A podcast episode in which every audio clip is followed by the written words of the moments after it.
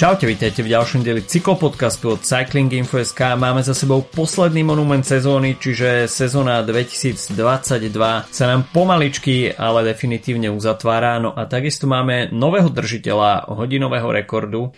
O Pipovi Ganovi sme minulý týždeň nejakým veľkým nedopatrením zabudli rozprávať, tak o to viac si o ňom povieme a o jeho hodinovom rekorde v tomto dieli. Od mikrofónu vás zdraví Adama Filip. Čauko. No a skôr než sa ešte teda dostaneme chronologicky k tej Lombardii, tak uh, samozrejme predchádzali tomu uh, ďalšie talianské jednorazovky, no a tou poslednou, uh, ktorá sa konala pred Lombardiou, uh, bola klasika Grand Piemonte. Tento raz uh, opäť dá sa povedať v reži šprinterov, aj keď tá skupinka, ktorá sa tam v závere vyselektovala, tak obsahovala viacero veľmi zaujímavých mien. No a tie preteky samotné, tak uh, boli výrazne poznačené uh, atakom tejto skupiny, pretože skupina aj s hlavnými favoritmi, ktorá sa ocitla vzadu, už nemala nejakým spôsobom motiváciu spolupracovať, keďže aj vpredu sa objavilo veľmi veľa jazdcov, ktorí patrili k lídrom alebo kolídrom jednotlivých tímov a takisto to tímové zastúpenie vpredu bolo veľmi početné, takže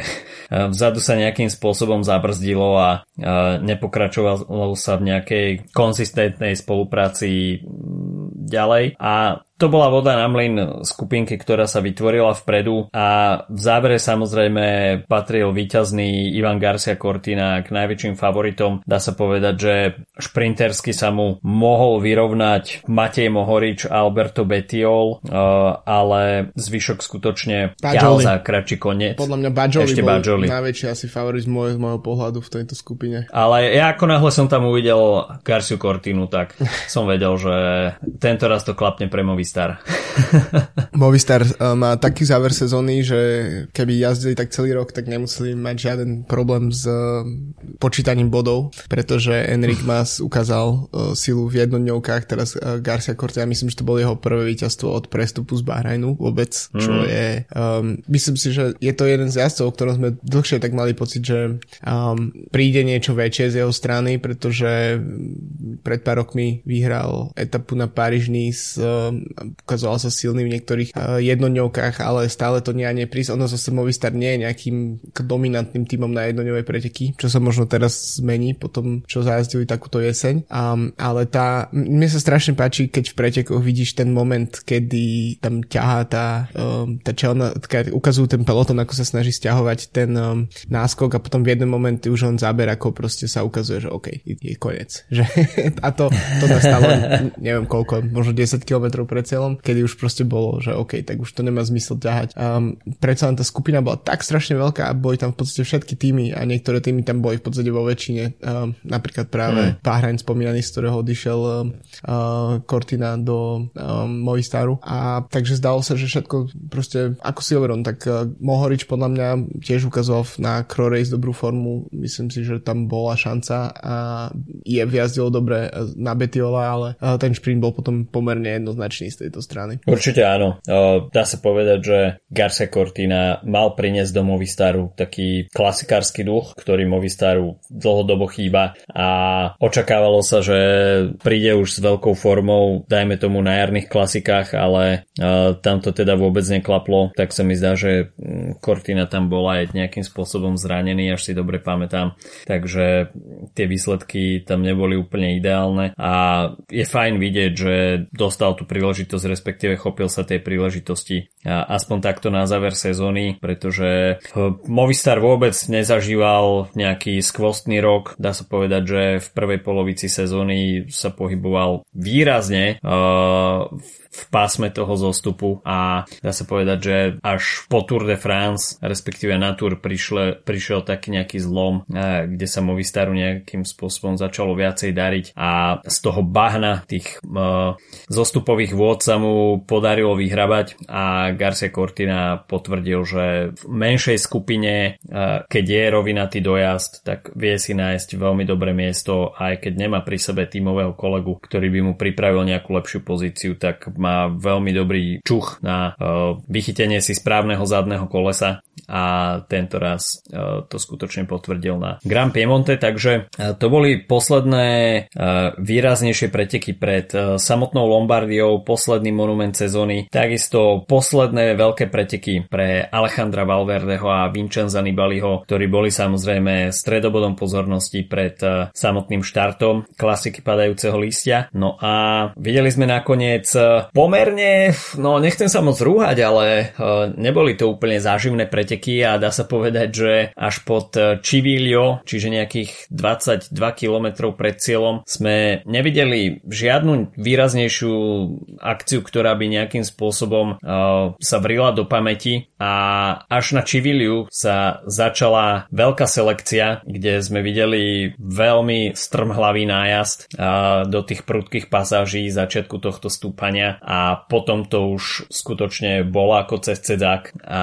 Tadej Pogačar s Enrikom Masom a Mikelom Landom dá sa povedať, že určovali tempo vpredu a bol to teda najmä Pogačar, ktorý tam perfektne zúžitkoval prácu uh, svojich tímových kolegov, uh, či už to bol uh, Mateo Fabro alebo Davide Formolo, tak uh, skutočne perfektne pripravili pozíciu pre Pogačara, ktorý možno aj vzhľadom na ten predošlý priebeh zautočil pomerne dosť skoro a tá selekcia sa vytvorila na Čiviliu už v tej počiatočnej fáze ale o to si myslím, že to bolo z toho diváckého hľadiska lepšie, pretože bolo sa na čo potom pozerať ďalších 20 kilometrov a nečakali sme iba do toho samotného záveru na cieľovú rovinku, že sa tam niečo udeje. Podľa mňa Mas um, prekvapil a mňa osobne teda prekvapil, pretože uh, áno, videli sme ho ako jednou z favoritov potom, čo zazdil Emiliu, čo vyhral, um, tak uh, sme mali pocit, že OK, tak uh, asi, asi sa ocitá v skupine favoritov právom ale zaujímavé to, že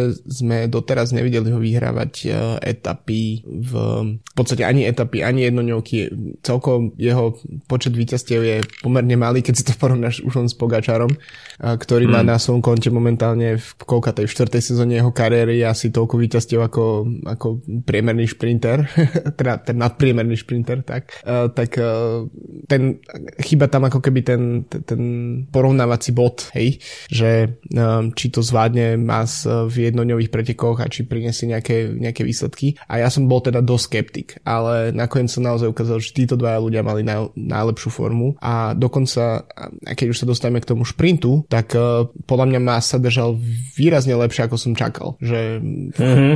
akože v momente, keď, keď, akože keď už sme videli, že to je jasné, že to bude šprint medzi týmito dvoma uh, jazdcami, keď uh, Landa bol tiež v podstate sa tam objával uh, z času na čas, ale v, v tej skupine mňa, ale väčšinou bol dropnutý, takže to bolo jasné, že ten bude mimo, mimo hry viac menej, tak som myslel, že to bude akože úplne, úplne jednoznačné víťazstvo na Pogačara. Ono potom niektoré tie iné zábery um, ukázali, že pretože Pogačar sa začal doskoro tešiť až v, to, v zábere spredu z kamery, uh, v tom mm. momente to vyzeralo, že možno až príliš skoro, potom sa ukázalo pri tých iných záberoch z hora a podobne, že ten akože rozdiel bol výraznejší a že nerobil nič riskantné na druhej strane. Má podľa mňa, ja som čakal, že to bude proste proste, že OK, v momente zautočí alebo začne šprintovať Pogačar, tak Mas tam proste si nabali 5 sekúnd proste posledných 20 metroch. Um, mm. A nestalo sa tak. Takže to je tiež podľa mňa dobrý, dobrý, dobré východisko pre budúcnosť pre Enrika Masa, lebo um, ukazuje sa, že nielen, že dokáže ťať s Pogačarom, ale možno, možno keby takto šprintovali proti sebe 5 krát, tak by sa mu raz ho podarilo poraziť alebo podobne. Čo je podľa mňa zaujímavé to, že um, hovoríme o Pogačarovi, tak je to podľa mňa celkom v pohode bilancia. Ale musím tiež hmm. povedať, že uh, nechceš, nechceš sa rúhať, ale ja tiež uh, nepozeral som tie preteky úplne naživo, um, ale využil som môj v posledných období najobľúbenejší Twitterový account, ktorý sa volá How Far Out, um, ktorý píš, kde sa píše, že kedy máme začať pozerať konkrétne preteky, uh, aby to bolo zaujímavé. A keď som videl, že stačí si pozrieť posledných 22 km, tak som si hovoril, že aj tak to je celkom škoda, pretože um, to znamená, že žiadna veľká akcia sa asi ďať nebude A bolo to tak, no podľa mňa to bol jeden z, z tých, z tých, jeden z slabších ročníkov Lombardie. A možno je to nielen preto, že sa nedialo nič ako keby výrazné do tých posledných 20 uh, kilometrov, ale tiež možno to, že sa tam utrhli vlastne dvaja, respektíve traja s Landom. Um, uh-huh. Že ako keby chýbal tam nejaké napätie tej skupiny. A zase Pogačar vyzerá, že um, má naozaj tak ako kedysi Nibali mal naozaj zmaknutú Lombardiu, aj keď ju nevyhrával každý rok, tak Pogačar ju nielen, že má zmaknutú, ale ešte aj, ešte aj práve pod ňou môže vyhrať každý rok, keďže jeho najhoršie umiestnenie doteraz v kariére v Lombardii je víťazstvo. Takže uh, to, je, to je niečo, čo podľa mňa bude dosť demotivujúce pre, pre ostatných jazdcov, pretože zdá sa, že uh, tá, taký ten, taká tá aura poraziteľnosti, ktorú, ktorú Pogačar získal tým, že prehral s Vingegaardom na Tour de France, tak teraz na Lombardii to bol starý dobrý Pogačar, ktorý proste vyhráva všetko, kde, kde sa mu chce v podstate. Skutočne Pogačar e, začína tak trošku a takisto, ako toto je veľmi diskutabilná téma, že naprávať reputáciu, hej, po Tour de France, pretože ako už sme si tak zvykli na tak vysoký štandard v podaní Pogačara, že a, ako náhle skončí druhý na Grand Tour, tak už si nejakým spôsobom musí napravať reputáciu. Samozrejme to úplná somarina, ale ako áno, vracia sa ten starý dobrý Pogačar, ktorý proste keď si zaumieni, že vyhrá, tak vyhrá. Ale mne ten šprint ešte, keď si ho spomenul, tak mi to veľmi pripomenulo tú scénu z Ronde z 2021, keď Kasper Asgren prešprintoval Mate van der Pula, asi si to všetci dobre pamätáme, keď v podstate v Odenarde už na celovej rovinke vidíme van der Pula Asgrena, tak 99% ľudí si proste povedalo, že OK, hotovo. vybavené van der, van der Poel hotovo a bum, zrazu Asgren, maximálne prekvapenie. Tak keď som videl na tej celovej rovinke Enrika Masa a, a teda Pogačara, tak si hovorím, že, že fúha, že, že Mas akože nejde zle a toto môže byť ešte veľké prekvapenie. A Pogačar, ako náhle sa začal ten šprint, tak vôbec nebudoval nejaký náskok a v jednu chvíľu boli takmer, takmer uh, na úrovni. Potom samozrejme Mas už trošku vyhasol, ale uh, tiež Pogačar sa tam na môj vkus začal na, radovať príliš skoro, ale samozrejme kontroloval si to. Ale Enrik Mas teda nebol ďaleko od uh, veľkého výsledku a dá sa povedať, že potvrdil uh, tú jeho stúpajúcu formu. Zdá sa, že to sebavedomie, ktoré nabral v posledných mesiacoch, uh, už je v ňom tak zakorenené a dúfam, že sa proste toho už nepustí a tá hlava bude držať v budúcnosti, pretože nech si hovorí kto čo chce vo veľkej miere, je to proste o psychike a pokiaľ to človek nedáva v hlave, tak ťažko to budú dávať aj nohy. A zdá sa, že Mas toto už má za sebou a videli sme to aj na Lombardii. Nebol celú dobu pasívny počas eh, tých záverečných dvoch súpaní, dokonca to tam na Pogačara aj jeden, dvakrát skúsil, čo bolo veľmi sympatické. Samozrejme Pogačar nemal absolútne žiaden problém odpovedať na tieto útoky, ale takisto Pogačar veľmi rýchlo po pochopil, že Masa sa nezbaví. A to bolo pre Masa veľmi dôležité, že Pogačar bol takisto trošku demotivovaný a samozrejme, keby tam Pogačar možno strelil ešte 2-3 ataky navyše, tak e, Masa by to možno zlomilo, ale samozrejme aj Pogačar išiel na limite. A Uh, nevedel naraziť práve na ten masov limit. Takže pre Masa bolo takisto toto veľmi dôležité zistenie, že môže s Pogačarom ísť až do konca a rozhodlo sa na cieľovej rovinke samozrejme uh, v prospech Pogačara, ale uh, Mas predvedol veľmi sympatický výkon a tie preteky mali výrazný španielský podtón. Uh, pódium doplnil Mikel Landa a kolumbijská vlna, štvrté miesto Sergio Igita, a, ale piaté miesto Carlos Rodriguez dámy a páni Don Alejandro v posledných pretekoch šiesté miesto. No a presne to som sa, sa dostať k Valverdemu, lebo ešte v súvislosti s Másom uh, Movistar potrebuje jazdca, ktorý bude stabilne prinašať nejaké výsledky, keďže Valverde to zatiaľ naozaj vyzerá, že končí kariéru. a, A, ale uh, naozaj toto bol veľký, veľký víkend, lebo okrem toho, že teraz skončil Valverde a Nibali na Lombardii, tak ešte v nedelu na Paris Tour ukončil kariéru Filip Gilbert napríklad. Len, mm. A to len hovoríme len o takých tých že naozaj najväčších menách, víťazom monumentov a majstrov sveta a podobne. No a v kontexte tých výsledkov, tak 6. miesto Valverdeho je proste neuveriteľné, pretože Nibali aj Gilbert odjazdili viac menej anonimné preteky, alebo teda také, naozaj už také skôr exibičné, ale Valverde ešte tá chuť jeho proste jazdiť naplno, tak, tak je, je obdivhodná, že ešte, ešte si to tak tomu to podarilo na top 10 zatiahnuť, tak to je že veľká, veľká vec. Skutočne Valverde fenomén, fenomén fenoménov a No, veľká škoda, že vek nezastavíš, pretože hmm. na Valverdeho by sa dalo takto pozerať do nekonečna.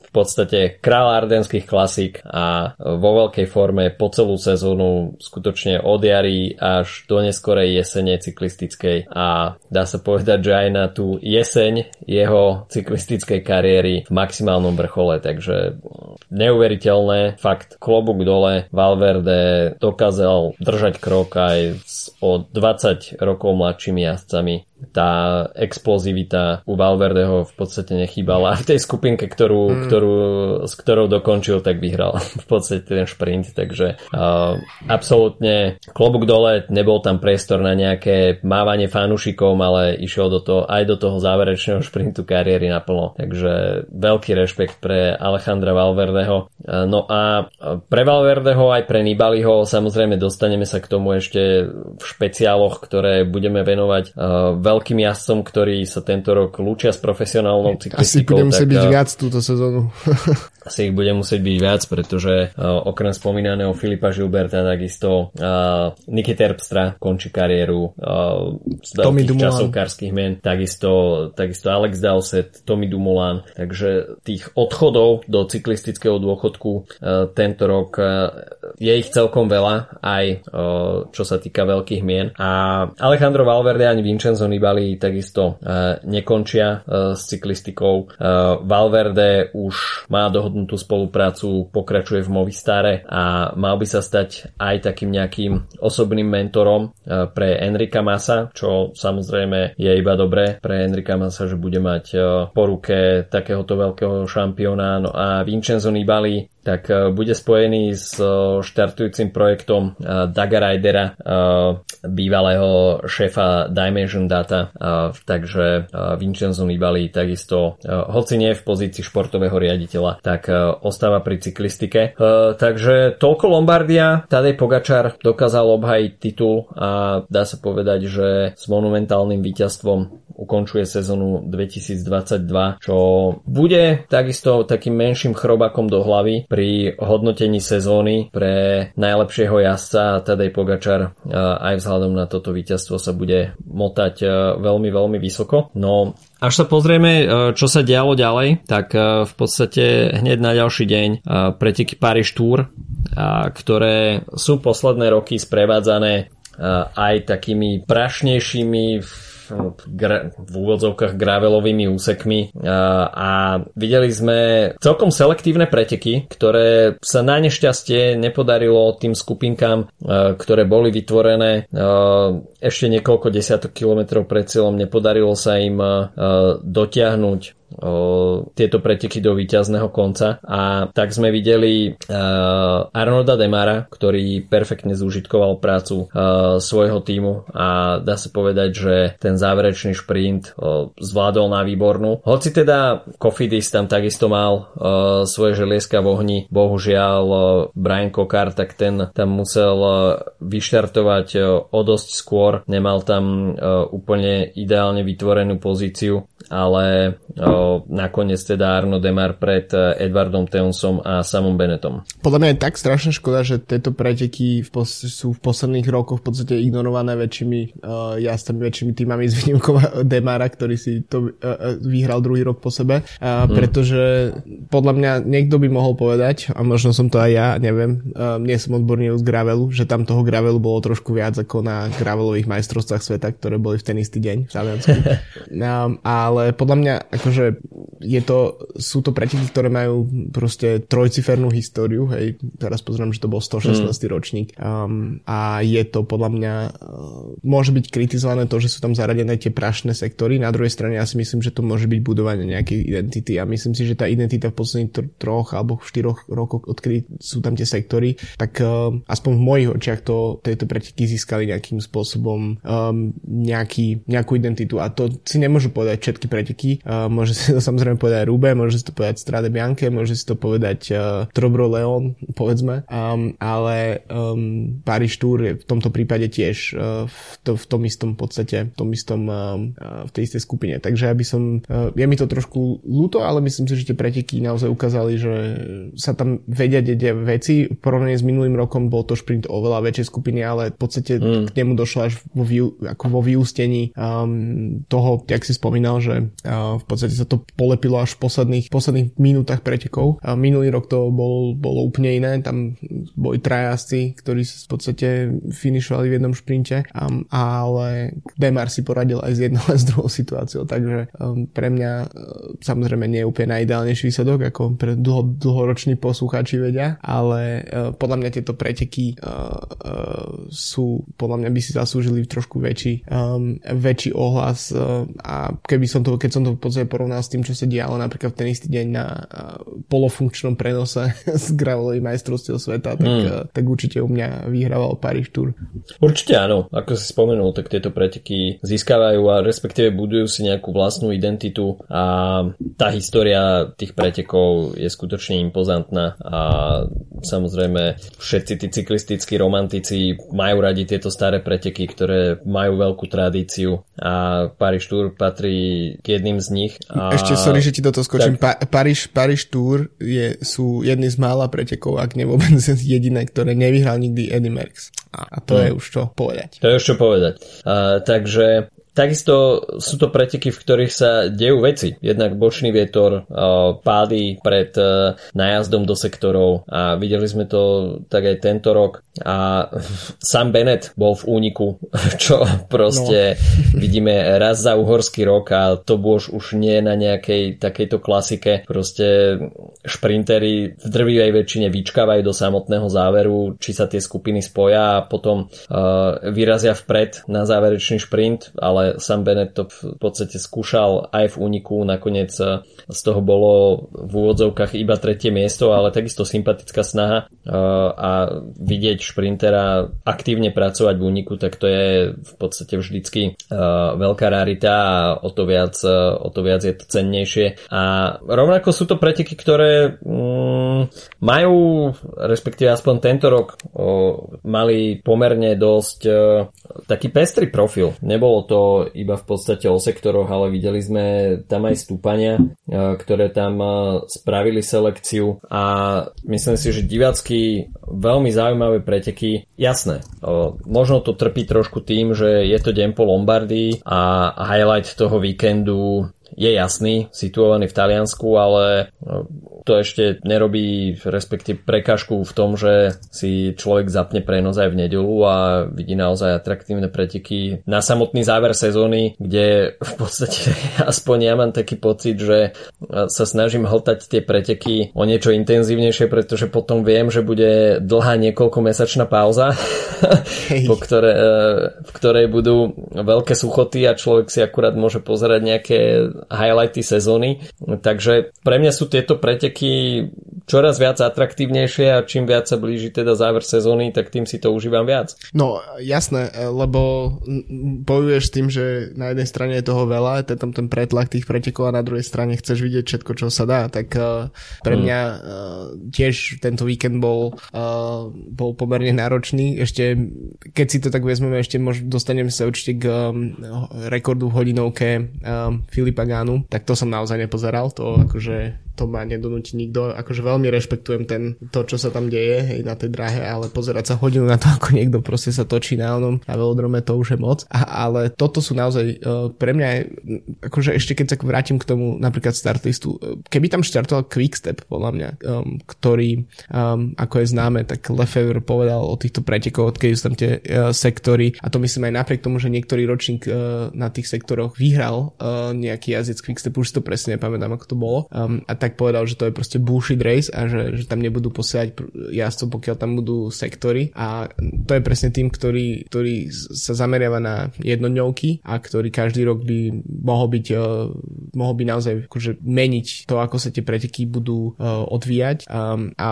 a rozhodnú sa ignorovať to. Takže to je, ako, to je podľa mňa celkom škoda, um, ale tak uh, je to rozhodnutie Lefevrové, nech si, nech si robí čo chce. A, ale ja dúfam, že sa, že sa naozaj budú toho organizátori držať, pretože to je, um, ako hovorím, je to podľa mňa nejaká ukážka identity. Um, je, to nie, je, to pra, je to tak, aby to nebol proste len jeden z mnohých pretekov, ktoré sú, neviem, vo francúzskom pohári, ktorý vidíme v GCN raz za čas, tak uh, tuto naozaj viem, vieme, čo môžeme čakať približne. A to je podľa mňa niečo, čo v kontexte sezóny a najmä aj v kontexte ľudí, ktorí napríklad nesledujú cyklistiku tak intenzívne ako, ako my, alebo predpokladám ako ľudia, ktorí počúvajú toto naše blabotanie o cyklistike, tak uh, v podstate je to niečo, čo, by, čo to uľahčuje v podstate to, to, to sledovanie a ten, pretože inak každé tie preteky budú, budú vyzerať úplne rovnako, ak mm. sa nejakým spôsobom nebudú odlišovať. A, a myslím si, že dlhodobého hľadiska to je niečo, čo, na čom musieť podľa mňa preteky pracovať, aby mali nejakú svoju identitu, aby boli výrazné výrazné, pretože um, ten kalendár je obrovský, akože sám si to povedal, koľko sme to museli sledovať tento víkend. A um, teraz ešte do toho pribudli aj majstrovstvá sveta na Graveli a do toho bol monument, do toho bol proste posledné preteky se, sezóny na ceste, v podstate v Paríž Tour, do toho hodinovka, do toho už sa začal cyklokros v Spojených štátoch, boli prvé, bolo prvé kolo um, svetového pohára. A myslím, že dnes alebo kedy sa začína majstrovstvo sveta na drahe, um, mm. takže to je, je stále je čo pozerať um, a akurát um, treba sa proste rozhodnúť, že kde, kde si tú koncentráciu, kam ju, kam ju budem smerovať. Určite áno. A ešte aby sme Paríž Tour uh, uzavreli, tak uh, konala sa takisto uh, verzia pre mladých jazdcov Paríž Tour Espoir. No a tam uh, v týme Ablok CT zaznamenal podové umiestnenie uh, Tomáš Kopecký, takže české farby mali takisto pódiové zastúpenie na týchto pretekoch v tej pomyselnej juniorskej kategórii. Pre, keď keď pre, pre slovenský poslucháč to nie je ten Tomáš Kopecký, čo vyhral Stanley Cup a ktorý má 40 rokov, že? Presne tak. Trošku v anonimite uh, aj preteky Campen Classic, ktoré boli skôr zaujímavé pre jasov z Beneluxu, respektíve uh, týmy, ktoré pôsobia v tejto lokalite. Tak uh, Tim Merlier zvíťazil v týchto pretekoch pre Marka Cavendisha a rovnako aj pre Tima Merliera. To boli možno posledné preteky v ich aktuálnych tímoch, keďže uh, Tim Merlier sa stiahuje do uh, Quickstepu, no a Mark Cavendish už je potvrdený prestup do uh, BNB Hotels. Uh, má tam podpísať jednoročnú zmluvu, takže aktuálny britský šampión posledný krát ukázal britský národný dres v prevedení Quickstepu a budúci rok e, sa už budeme môcť tešiť na nejaké francúzske harakiri. Hej, a najmä je to asi jednoznačná ukážka toho, že je tam tá snaha a napriek tomu, ako on sám by to určite o tom nechcel rozprávať, tak je tam tá snaha dostať sa na Tour de France, uh, pretože je to francúzsky tým a pokúsiť sa zlomiť Merckxov rekord. Um, No neviem, či so zázemím BNB to, to Cavendish zvládne, ale zase myslím si, že Cavendish stačí, je... Jazyk... Stačí jeden výstrel. No presne, jeden ale na druhej strane presne toľkokrát odpisovaný jazdec, už kto bol viackrát odpisovaný počas jeho kariéry ako, ako, ako Cavendish, takže a nejakým spôsobom sa vždy dokázal vrátiť, tak snaď, jo. snaď sa mu to podarí. Je, je to tak. No skôr než sa ešte dostaneme k hodinovke a majstrovstvom sveta v Graveli, tak si dáme malý coffee break s našim partnerom podcastu slovenskou pražiarňou SK. No a tento týždeň som e, otvoril sáčok skutočne s čiernym zlatom Kenia Kiptebes PB, svetle práženie, dámy a páni. Tak uh, už len keď som uh, otvoril to balenie, tak uh, som ostal veľmi milo prekvapený. A teraz budem trošku infantilný, ale krásne korálovité uh, kávové zrnka, také maličké koráliky, čo, na čo som absolútne uh, nebol zvyknutý, takže hneď som to ukázal aj dcerám. Uh, najstaršia má 3,5 roka, takže uh, asi si viete predstaviť reakciu a, a i hneď sa s tým začali hrať, e, ale našťastie sa mi podarilo zachrániť väčšinu sáčka a išla rovno do mlinčeka. E, takže e, som si mohol vychutnať tento skvost a ovocná chuť úplne jemnúčka s jemnou vôňou marcipánu tesne po zomletí.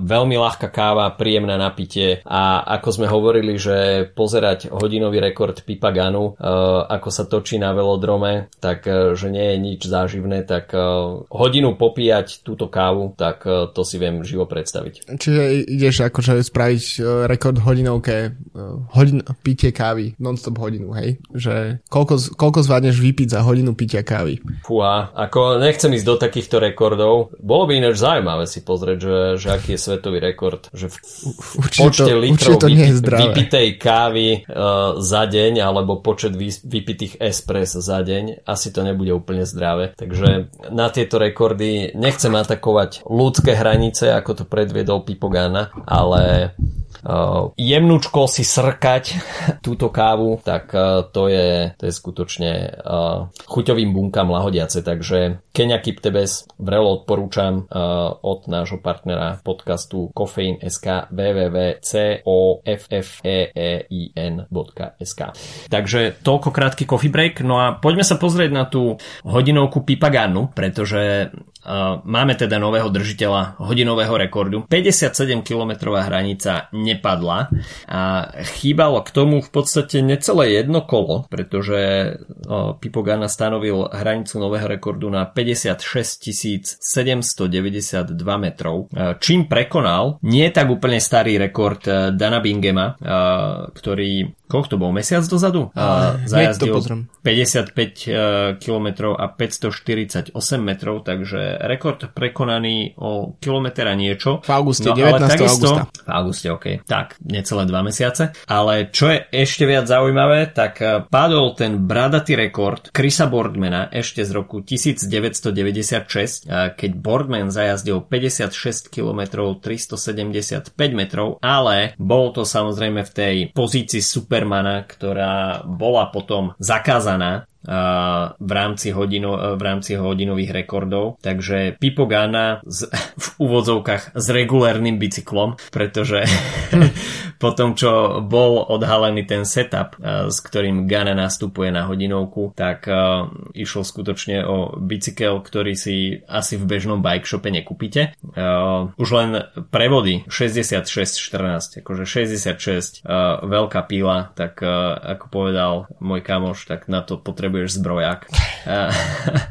Takže fakt Pipogana vyťahol ťažké kalibre a dá sa povedať, že bez menších problémov tie prvé kilometre ešte boli také, že Dan Bingham ich mal pri tom svojom pokuse o niečo rýchlejšie, ale Pipogana potom skutočne zaradil ten správny kvalt a už to išlo a čakalo sa iba, či prekoná tých 57 km, to nakoniec nepadlo, ale Pipogana v závere absolútne spokojný a v tých prvých emóciách povedal, že už sa o to asi viackrát nepokúsi. No, ja by som sa tiež nedivil, ale je to celkom zaujímavé, pretože sú tu v podstate tá pozícia Dana Bigema um, ako bývalého držiteľa um, je veľmi zaujímavá v tomto, pretože on je v podstate ten, tým mozgom za uh, Ganovým rekordom. Okrem toho uh, je tiež uh, mozgom za ženským rekordom tým uh, nie aktuálnym, ktorý má Ellen van Dijk, ale tým, ktorý mal ktorý mala predtým Joss Lowden z minulého roka, čiže to je jeho vlastne priateľka,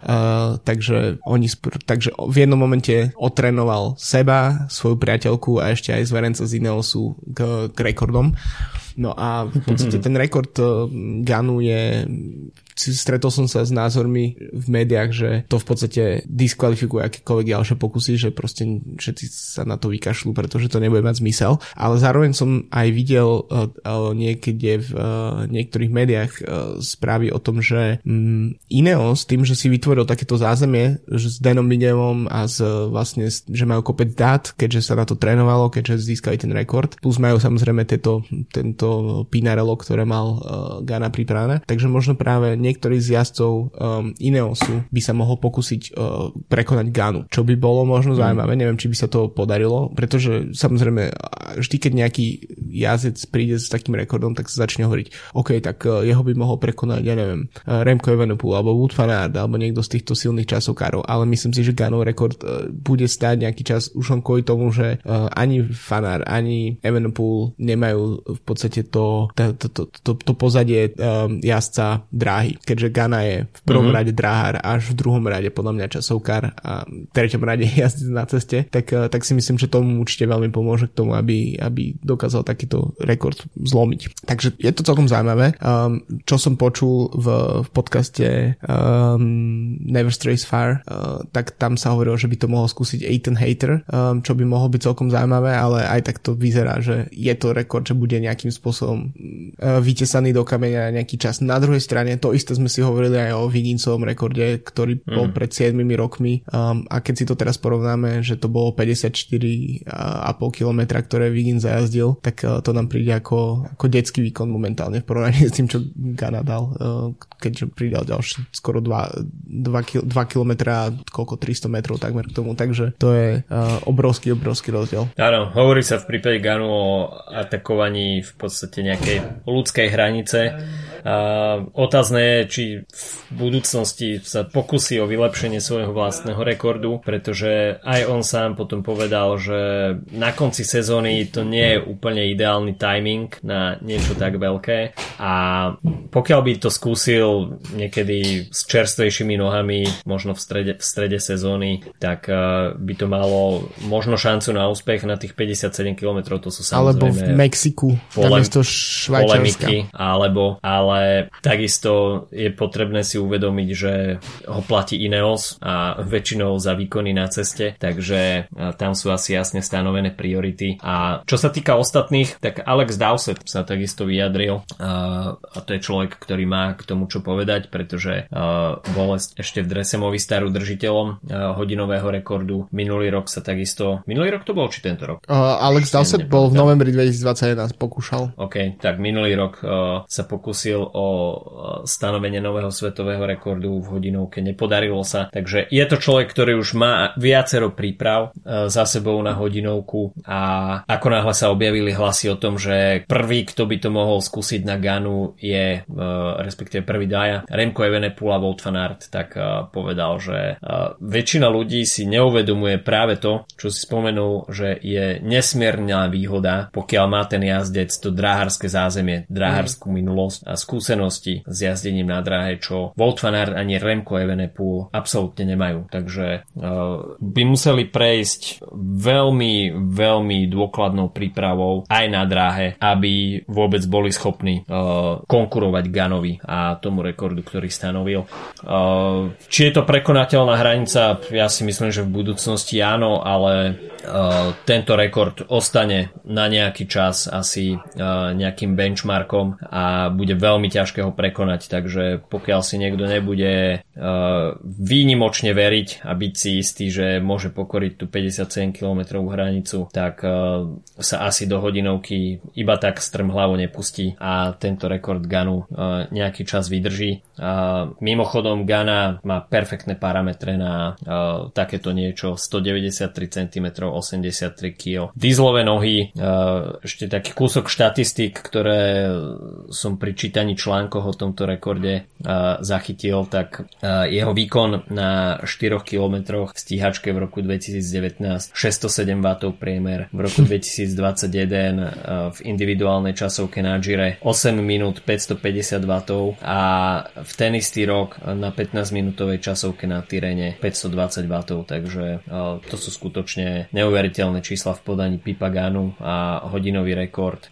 V správnych rukách, bez pochyby Gana, najlepším aktuálnym časovkárom s pozadím na, na dráhe, ktorý, ktorý je schopný vytvoriť takýto oficiálny hodinový rekord. Takže talianské farby sa tešia z hodinovky, no a na talianské víťazstvo to vyzeralo nejaký čas aj na majstrovstvách sveta v Graveli na talianskej pôde, ale Danielos to nakoniec e, nedokázal dotiahnuť do víťazného záveru a Gianni Fermerš z Belgicka sa radoval z vôbec premiérového svetového titulu v disciplíne Gravel. Podium doplnil Mate van der Poel. No a povedz, aké si mal ty dojmy z týchto pretekov? uh, ty ma chceš dotlačiť do nejakých kon- kontroverzných uh, vyjadrení. No po- poďme uh, do toho. Aj, ne, vieš čo, uh, neviem. Um, popravde, keď som videl uh, v sobotu som si pozrel um, v podstate záver ženských pretekov. Um, tam som sa fakt vyslovene potešil, že som videl Pauline Ferrand prevo vpredu. Uh, dúfal som, že sa jej podarí vyhrať, pretože to znamenalo pre ňu štvrtý majstrovský titul v sezóne, čo je neuveriteľné, um, keďže ona už je majsterka sveta v maratóne, v short tracku a v cross country hmm. um, na mountain bikoch. Um, takže to v tom boli ten záverečný kilometr, kedy sa tam naozaj točilo po tých trávnikoch okolo, okolo Citadely, um, tak mi to prišlo ako celkom zaujímavé. Um, ale v kontexte akože dlhých pretekov, ja neviem, ja som gravel, keďže nie som participujúci cyklista, tak, uh, tak gravel ma obchádza z veľkej časti a uh, v podstate, ale napriek tomu keď sa napríklad deje Unbound Gravel v Amerike, tak uh, si o tom čítam nejaké články, keď chcem vedieť, že jak tam dopadli niektorí jazdci, ktorí, ktorí ma zaujímajú, napríklad bývalí profesionálni z testy, ktorí prešli uh, v podstate na, na Gravel kompletne, tak jazdci ako uh, Nathan Haas alebo um, ďalší, um, teraz si neviem spomenúť, kto ďalší, napríklad Peter Stetina napríklad. A, Nico Roach. Hej, tak uh, sú to v podstate, to, to mi príde ako zaujímavé, ale toto mi prišlo prišlo len ako keby keď už prejdem do tých mužských pretekov, tak uh, tým, že vlastne tieto mená, ktoré na, uh, respektíve tak ešte by som sa vrátil k tej myšlenke s tým Unboundom. Nevidel som v živote jediný, jediný televízny alebo akýkoľvek prenos týchto pretekov. Proste to bolo pre mňa, je to pre mňa irrelevantné a myslím si, že aj tieto preteky trochu trpia tým, že uh, gravel je známy a dôležitý v posledných rokoch hlavne ako participacijný uh, nejaký event, kde naozaj, že um, sa zapojíš do pretekov a je tam nejaká tá atmosféra s tým spojená a podobne. A, a teraz dať tomu UCI pečiatku a spraviť z toho preteky, tak mne z toho vyšlo, že to je ako keby snaha e, dať um, cestným, pre, cestným pretekárom, klasikárom nejakú ešte jednu možnosť získať titul majstra sveta, čo je legitimné. Mm. Keď si vezmeme, koľko titulov majstra sveta je možné získať v mountain bikoch alebo uh, na dráhe, tak ten mužský cestný je pred, a mužský alebo ženský takisto samozrejme, uh, je v podstate len jeden, jedna šanca alebo dve, ak rátame časovku a, a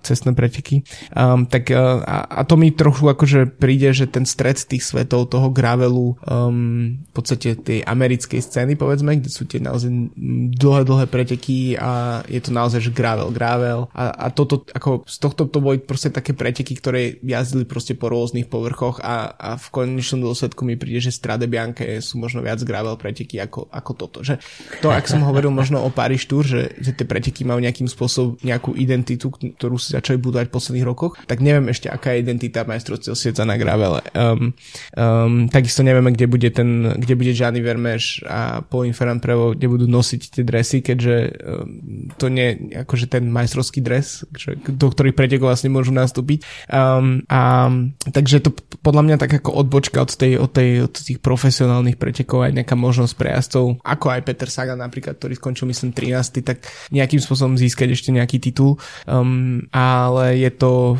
neviem, akože rozhodne ako nie som proti tomu, že sa niečo také je, ale zároveň mi príde, že ma viac teda bavilo sledovať Paris Tour. Hlavne v situácii, kedy uh, veľká časť mužského prenosu uh, nefungovala, kedy im tam v podstate vypadli hlavné momenty a hmm. v konečnom dôsledku sme sa pozerali len na väčšinu času len na proste dvoch jazdcov vpredu pretekov a čakali, čo sa stane. Ale v podstate, keď sa niečo stalo, tak to sme tiež nevideli. Hej. Takže Uh, áno, ten TV prenos uh, mal svoje muchy a myslím si, že si to celkom dobre zhodnotil. Uh, nie som fanúšikom gravelu, to vôbec nie. Doteraz som ja nevidel v podstate žiadne gravel preteky a bol som teda zvedavý svojím spôsobom, ako to bude vyzerať, ale prišlo mi to ako, neviem, Trobro Leon. No, ono v podstate aj um, uh, Vermeer, napríklad uh, a v podstate aj Daniel Os, myslím, všetci tí hlavní asi máte Vanderpool jazdili v podstate na cestných verziách svojich hmm. bicyklov mm. s